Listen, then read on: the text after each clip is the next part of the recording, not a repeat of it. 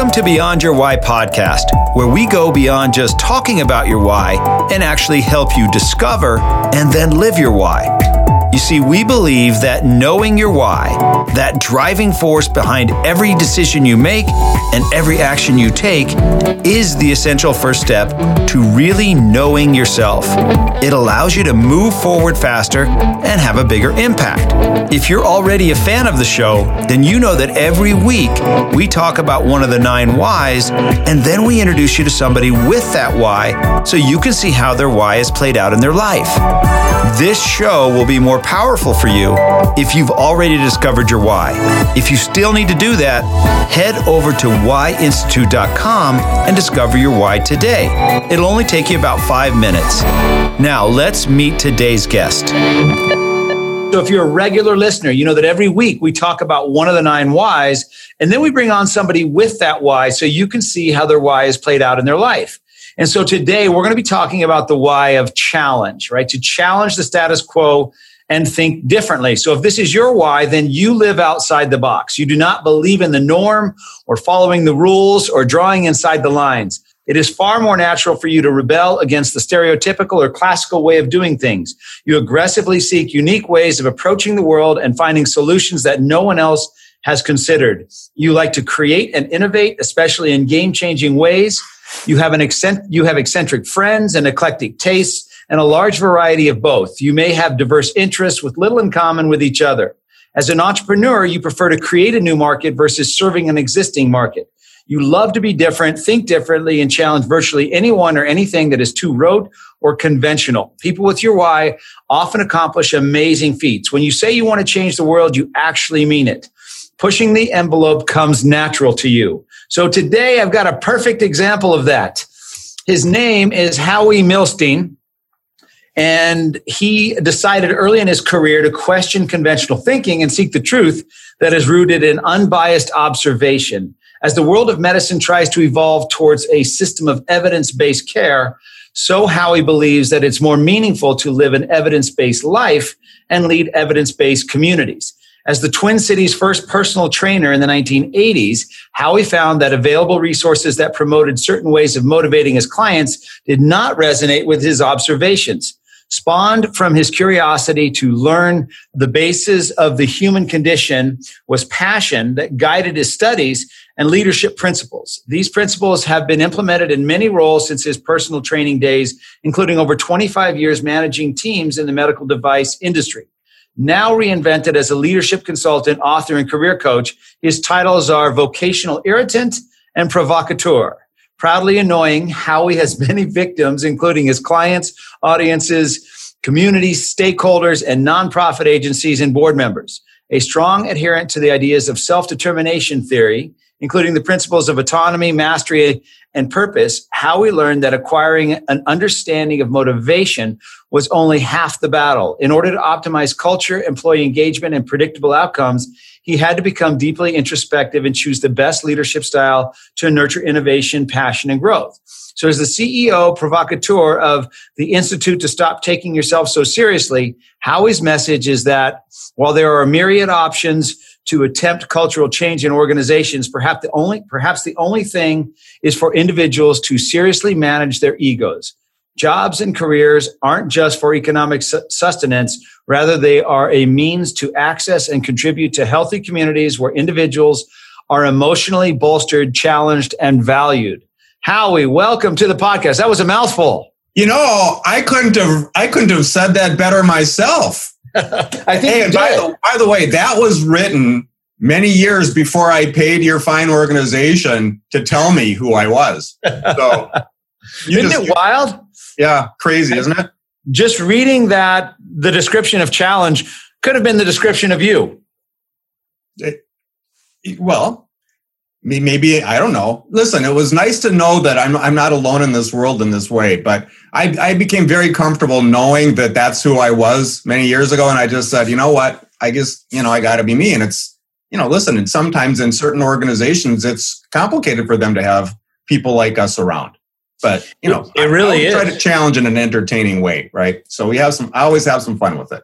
So let's go back in your life here for a little bit. Let's go back to high school because, you know, oftentimes people with the why of challenge felt like a, a, a misfit or felt like they weren't like everybody else. Did you go through that stage?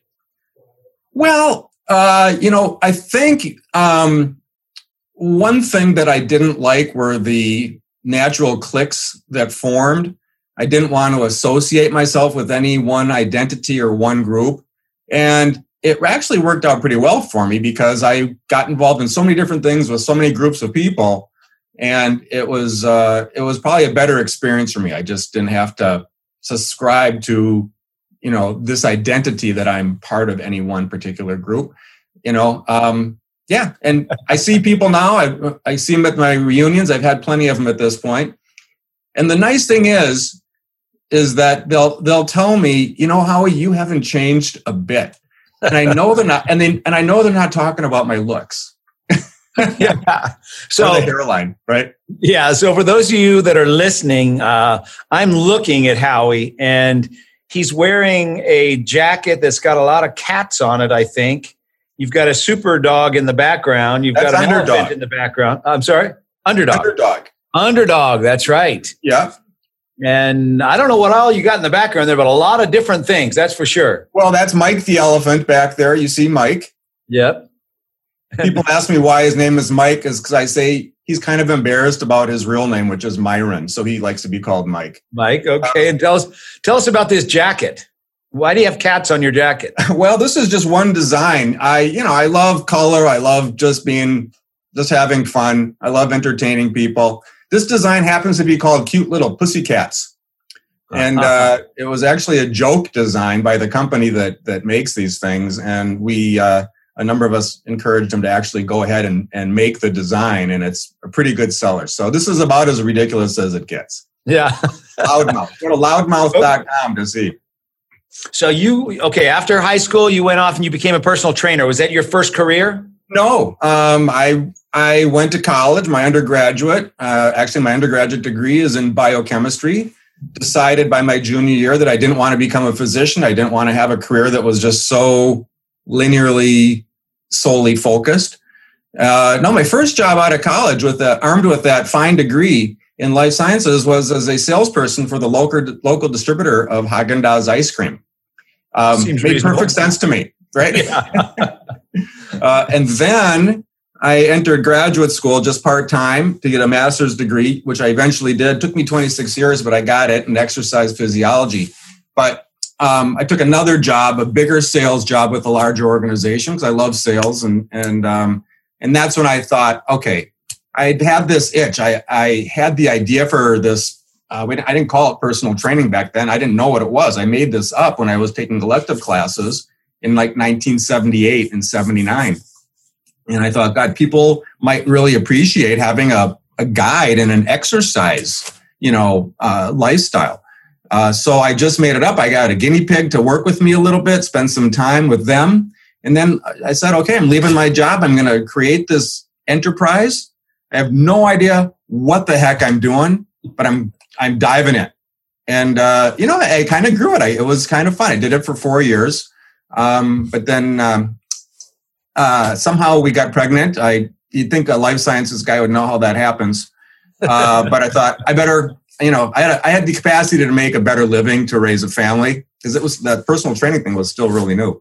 And, uh, and then I got into the medical device world, growing up through the sales ranks and then running, running teams in sales and then general, you know, president kinds of chief operating officer type of roles. Then you decided to get out of that. Well, you know, yeah. Um, you know, sometimes those decisions are, are you're, you're, helped with those decisions too. But I had an epiphany before I got out that, hey, this just is no longer resonating with me entirely, depending on the organization. And uh, I studied, uh, I became this study, this, the, the student of the human condition while I was um, doing all this. Eventually got a coaching certification just for the fun of it. Um, and um, you know, I just I just realized that, you know, I've been studying people, I've been studying leadership, and I just got incredulous when I realized how bad so many leaders made me and people around them feel. And I just didn't think that was real productive in the uh, in the organization. And I just had this epiphany, you know, sometimes all that you need to do is just stop being such a jerk and things get so much better. So that's when I decided I get out. I was talking to somebody, told them she's an organizational development person with like a PhD, like really a credible person. And uh, and Rosie says, Howie, you know what? You know, you got this thing about stop taking yourself so seriously that maybe that's a business. And like 12 seconds later, it was a business. So I created this, you know, it's a speaking and consulting and coaching enterprise.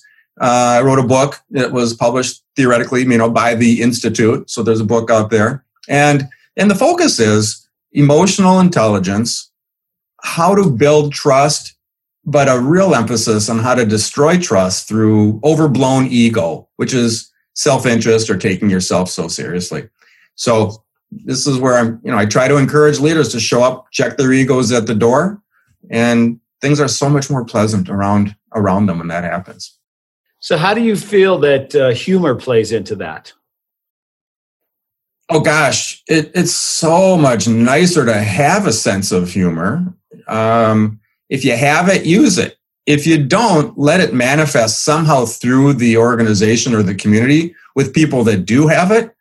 You know if you can't if you're taking life all that seriously it's it's stressful. I think that there are like bad things that circulate in our brains and bodies when you're stressed all the time. And you're the you're the medical guy. You tell us right catecholamines all that crazy stuff right so um no i you know my life i think of funny stuff i can't help it it's just how i'm naturally wired uh, I'm the kind of guy that thinks of funny stuff at funerals, and there's my wife looking at me, and I got this stupid grin on my face, and she goes, "Now what?" And I said, mm, "That's that's for me, right? I can't, you know." So I, it just happens, right?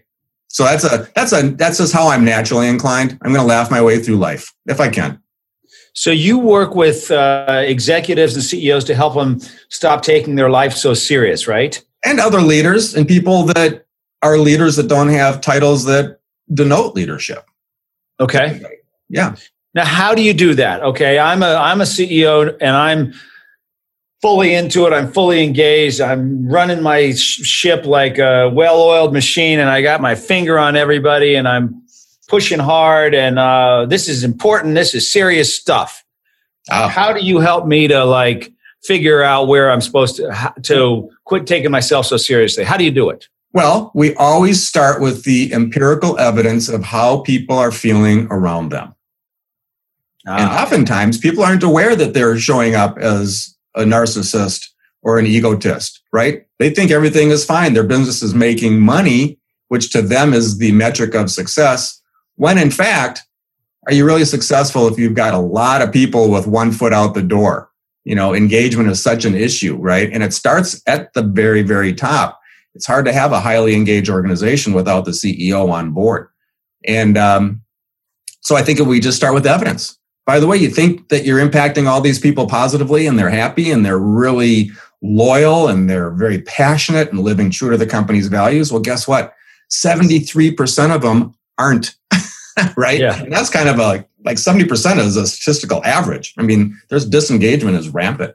So once we start with that, and then we try to figure out what is it? How are you appearing to others? What's your evidence of, of what's going on around here? And then we just start picking things to, to start being aware of. It starts with self awareness and, and managing your own emotions, you know, and understanding how what you say and do affects other people's emotions. So mm. that's how it is. It sounds so easy.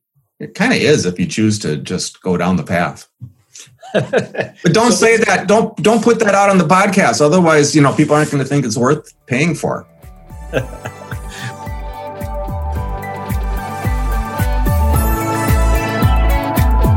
While we take a moment to give our guest a quick break, I hope you're hearing how important it is to know your why. If you're ready to put an end to your frustration and unlock the code to your personal and business success, then after the show, make sure to head to whyinstitute.com and discover your why today. It only takes about five minutes. Let's get back to the show. Well, let's talk about self awareness. How do you define self awareness? Self awareness is seizing conscious control of those natural human impulses and biases and thoughts that we have going on in our brains. So it starts with understanding a feeling, a sense that you may not even be able to put a word to and say, hey, okay, that was a funny reaction. It's a gut reaction. Now let's try to understand why you had that reaction and the fear behind it. We always process things through our limbic system first, the emotional center, and it works so fast. I mean, like a few milliseconds. And I don't know anything else that takes milliseconds. I mean, that's a, I think that's a really short period of time. And, but it, but it's, it, it dictates how we immediately respond to any sort of stimulus around us. And our, we're, we're such fear laden creatures, which is a revel, uh, an evolutionary remnant that we go to fear right away. And then the, our reactions and responses aren't really all that productive when fear is controlling it. So all so, so the self-awareness is to what's that feeling? Let's put a name to it. And now that you got a name on it, it doesn't go away. I mean, that's not the goal. The goal is not to make it go away. The goal is to at least take a moment to say, okay, now I've got the part of my brain working that I can choose my response that I know is going to be more effective rather than just let this fear dictate my response.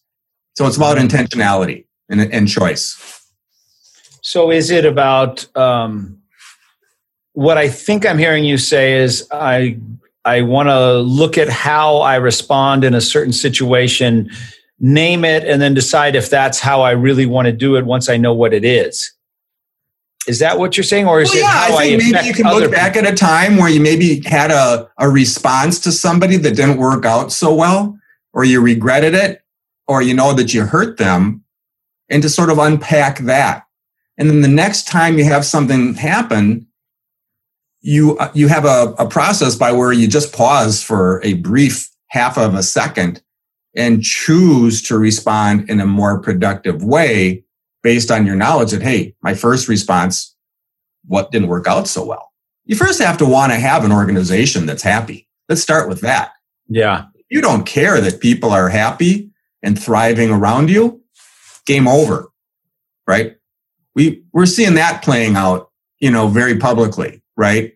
Um, and that's where the, the narciss, you know, the, the malignant narcissism and the sociopathy uh, and just really the overblown ego is is out of control. Those are um, those are like pathological conditions, right? Mm-hmm. And uh, unfortunately, there's a certain percentage of the population that just has that. Like like four percent are are psychopathic. That's crazy because I always look around in a room of 25 people. I'm thinking, which is the psychopath here? There's one person, right? And if you can't identify him, you got to think, God, is it me?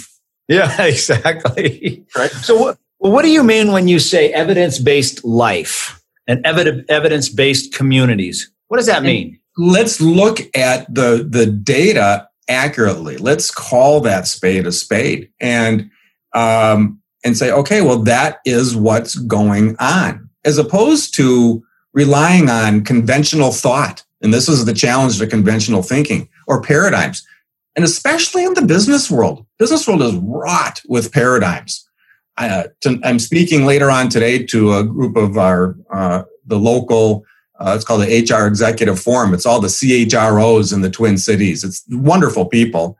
Um, but I'm the way we hire people, right? The way we try to line up the bullet points on a, a on a on a, a career resume with the job description, because we're hiring people who are so qualified for the work that we're hiring them for.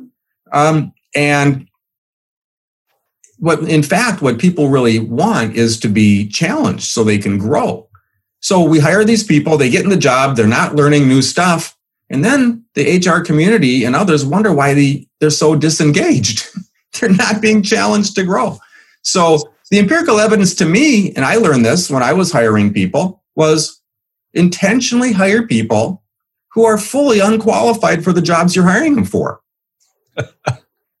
Whoever does that. And I got to tell you, Gary, I had unbelievable results. I had like no turnover because I was so, challenging people and, and, and challenge people. You know, this is all self determination theory. Part of one of those things, parts of self determination theory is competence or mastery. we love achieving mastery. But once you're a master at something, now you got to challenge yourself with something else. We have to keep growing, I think, to stay motivated and happy. That was really insightful there. I love I what you just said. Huh? I just you screwed it, it all. Glad oh, I thought you said you. I thought you said you screwed it up. No, I made it up. Yeah, no, but it was really good because um, you said hire people that are fully unqualified for the job. However, they have the right ability to learn. Character. Yeah. Right. Let's hire for character first and desire. Uh, yeah. You know, and and by the way, likability counts a lot. A lot of people hire for that subconsciously, whether they realize it or not. Right. Yeah. Another thing. Let, let, let's let's. How do we define leaders now? You know, you know. I think leaders in my world. I want a leader who unifies a community with a diversity of thought and heritage and everything else around a common goal or an objective. Mm. Uh, any leader that behaves in a certain way that somehow the result is divisiveness, I don't call that a leader. I call it something else. I'll have to come up with another name for that, but it's not in my world a leader.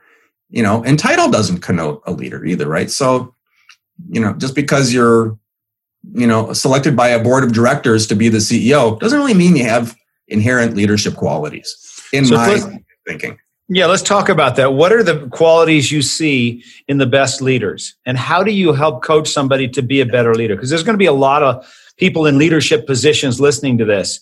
And I that's a challenge. I mean, I don't know that you're born a leader, but some people seem to excel there. And how do you coach people to be better leaders? And how do you define a better a, a great leader?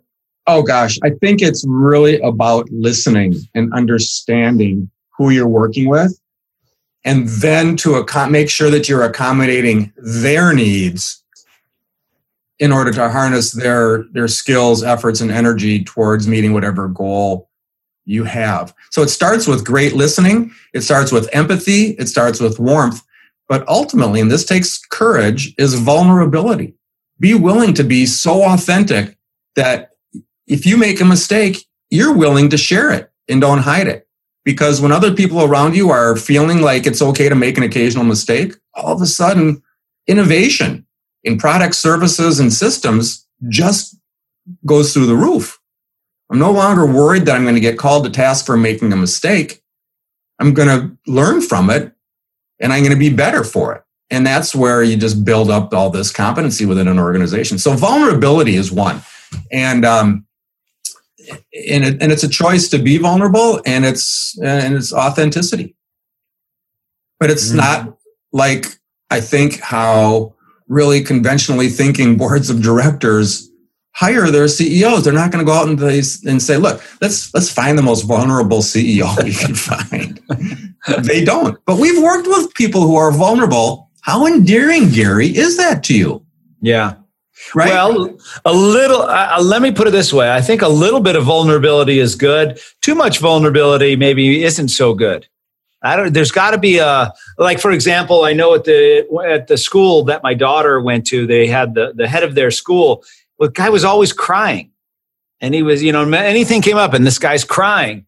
And it just was over the top. But understanding that maybe he made a bad decision and wanting to rectify it and change it and make it better okay i can see that. So a little bit so how much is a how well, much is the right amount? there's also some emotional intelligence that plays into managing managing your emotions as well. Mm. something happens around you get in touch with that emotion quickly move through it and make sure that you're not being disruptive by you know getting puddles of tears on the table yeah. in front of you because it's so distracting to others. So, so no, no. We hear emotional intelligence. People say emotional intelligence and talk about emotional intelligence. What is that? For what are we talking about? Again, it's just the awareness, Gary. It's just the awareness of you being able to put a label to your own emotions and to understand how what you say and do affects other people's emotions. That's all it is. Mm-hmm. But guess what? We're not good at it. You know, it's not easy. No. It's, you know, it, again, we are such, we're on autopilot and it's going from autopilot pilot to intentionality, right? And I'm not going to let what you just said that just created this emotional charge. I'm not going to let that get the best of me. I'm not going to ah. yell. I'm not going to yell at you. You know, I'm not going to, I'm not going to dismiss you. I'm not going to shut the door on you. I'm going to say, okay, you're coming from somewhere that made me feel kind of crazy. Let me just, let me just approach this with curiosity and ask you what's behind all that, which would be of service to you now. Yeah. You know, so I do what I do is not a good strategy. I just do what I do, man. That's how I do it. That's not a good strategy. It doesn't sound like. Well, that's inertia. Isn't that the definition of inertia? Well, I'm not a big fan. Yeah. So you make it fun, you make it interesting, you make it uh, crazy and different. And I'm sure people resonate with that.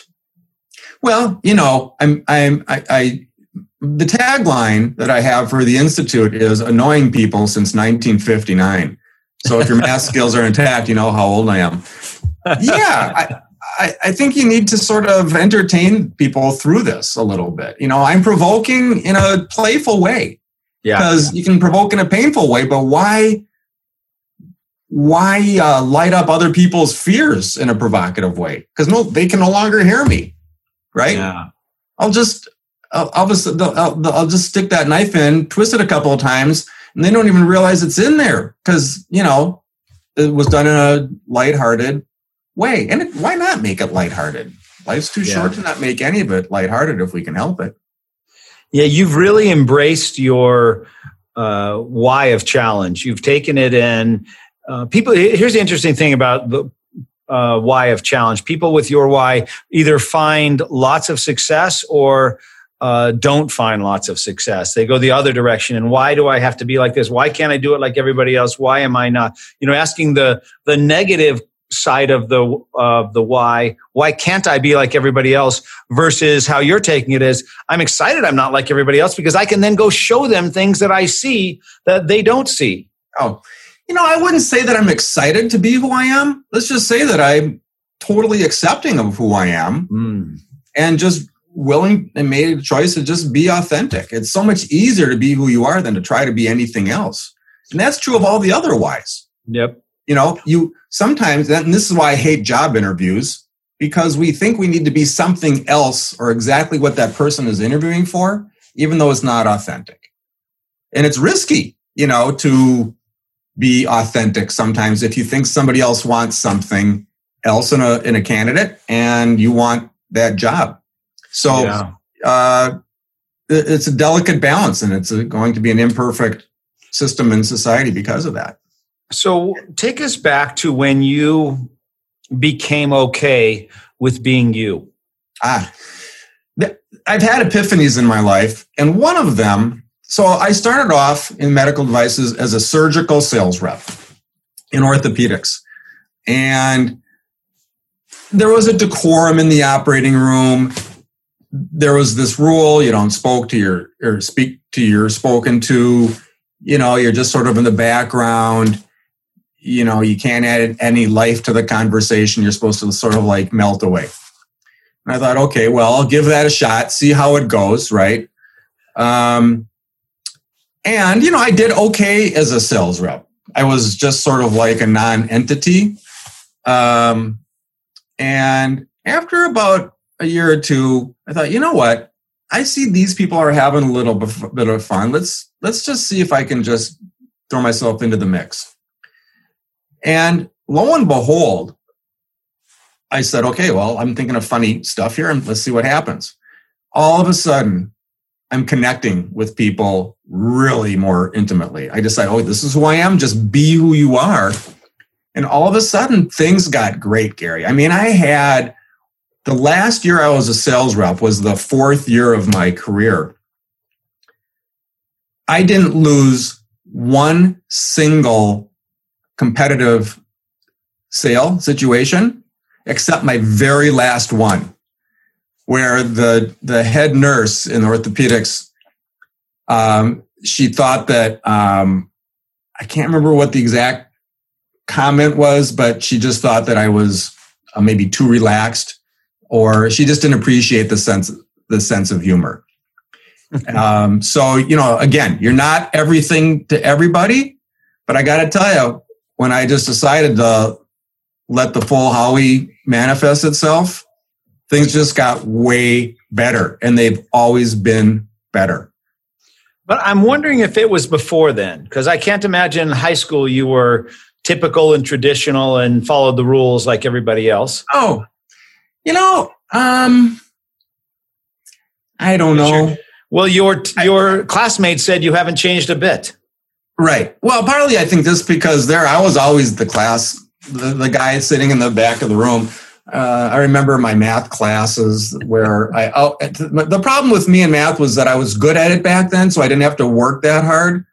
And you know, the teacher would go through a half an hour of the lesson, and then another half an hour of everybody's doing their work. Well, I I didn't do any of the work. I just sat around and joked with everybody. You know, so kind of annoying, but God, did I have fun!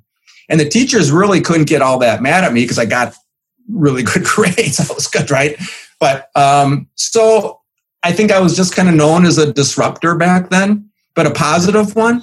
Um, you know, I don't know. It was, we always want to fit in at, at, when we're younger. And then we always just have that slow transition to saying, I'm going to work so hard to fit in to saying, um, you know, I'm going to be who I am. And if I fit, fine. If I don't, I'll go find somebody else who I fit with. Mm-hmm you get tired of that game, I think. So some of this just comes with age. I think maybe I had certain epiphanies a little bit earlier on, which has served me well. Um, and I would encourage your listeners to, you know, if they haven't gotten to that point of saying just be themselves, good time is right now to start being yourself. Right. Yeah. And that's one of the biggest challenges with the why of challenge. And people that have that why, often hide themselves for whatever period of time that is until they finally say, you know what, I'm okay the way I am. I'm I'm fine like this. I'm um, and I, I'm curious as to if there was a time where you noticed that you went from, okay, I'm tired of not being me to I'm just going to be me and whoever likes me likes me. Well, and well, when that was, and what advice you would give to people that are in that position now? Because there's going to be people listening to this that are, yeah. they're there right now. Right. Well, again, maybe it's emotional intelligence, maybe getting in touch with how you actually feel about some of these options that you have. Maybe, Gary, this happened. So you're, you're provoking some thinking in me. Maybe this happened when I made this choice to not go into medical school. So as a biochemistry major, I mean, like 97% of the people um, go into medical school. And if there's 33 people in your program, you're the only one who's not, right? And that was probably me. So um, maybe it was this isn't it for me, right? And I had all this background and I thought, well, so maybe that's it. Maybe just say be really authentic. I knew I loved people. I loved social situations. Uh, I put myself through uh, college working in the entomology laboratories uh, at the University of Minnesota, and I was by myself most of the time. And I thought, okay, I you know the work was good, the pay was good enough, got me through school, but I I know I needed more people around me. So you know, I you just pay attention. You just have to pay attention and then just make this choice to say, I'm going to be me. And you will find people who are okay with it. There's plenty. You can't be everybody's, you can't be everything to everybody. We said that. Uh, you know, um, edit that out because I repeated myself. I hate to keep, I don't want to do that to you. right? So, you know, I think it's just, Gary, it's just being sensitive to yourself. It's self care. Yeah. You know, mm-hmm you get to be who you are. And the evidence is not what you think, but how you feel. Yeah.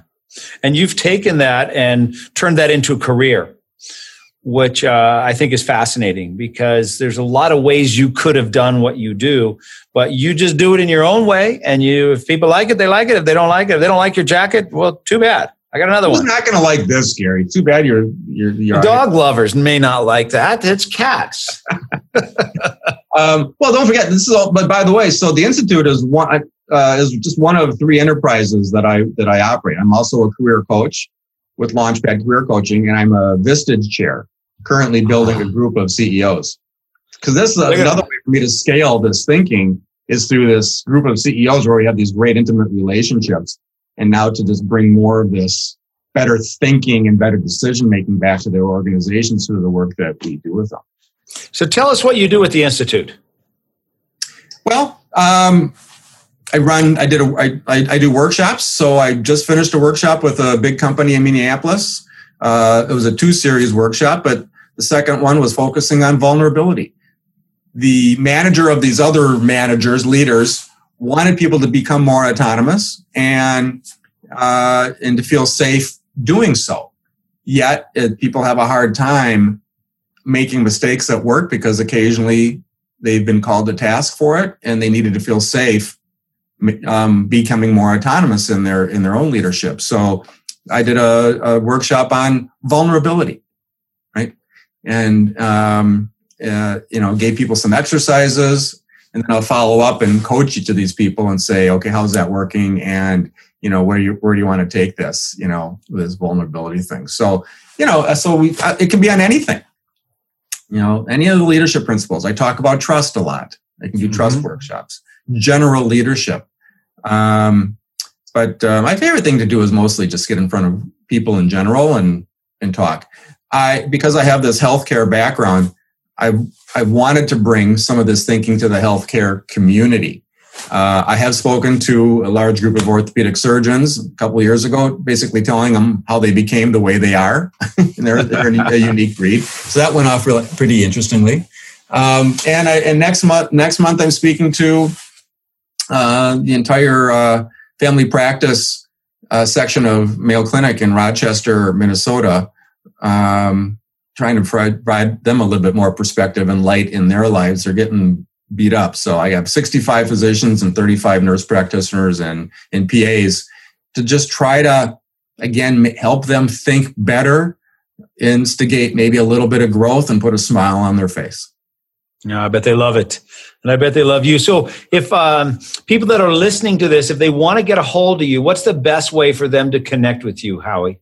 Just look for Howie Milstein, 1L on LinkedIn. I'm like the most public guy anywhere. All my contact information is on there. Easiest to find. Howie Milstein, M I L S T E I N.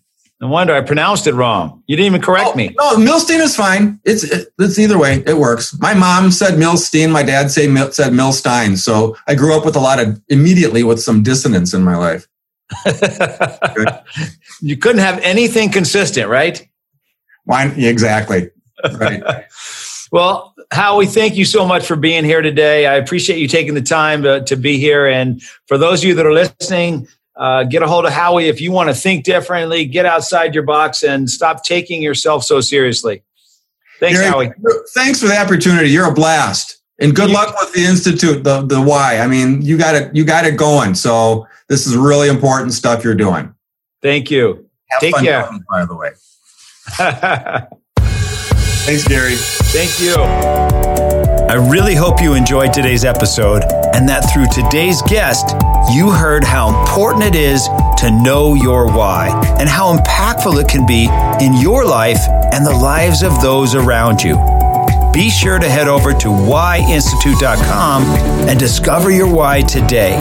Remember, the more you know about yourself, the more you'll know about others. I'm Dr. Gary Sanchez, and I'll see you on the next episode.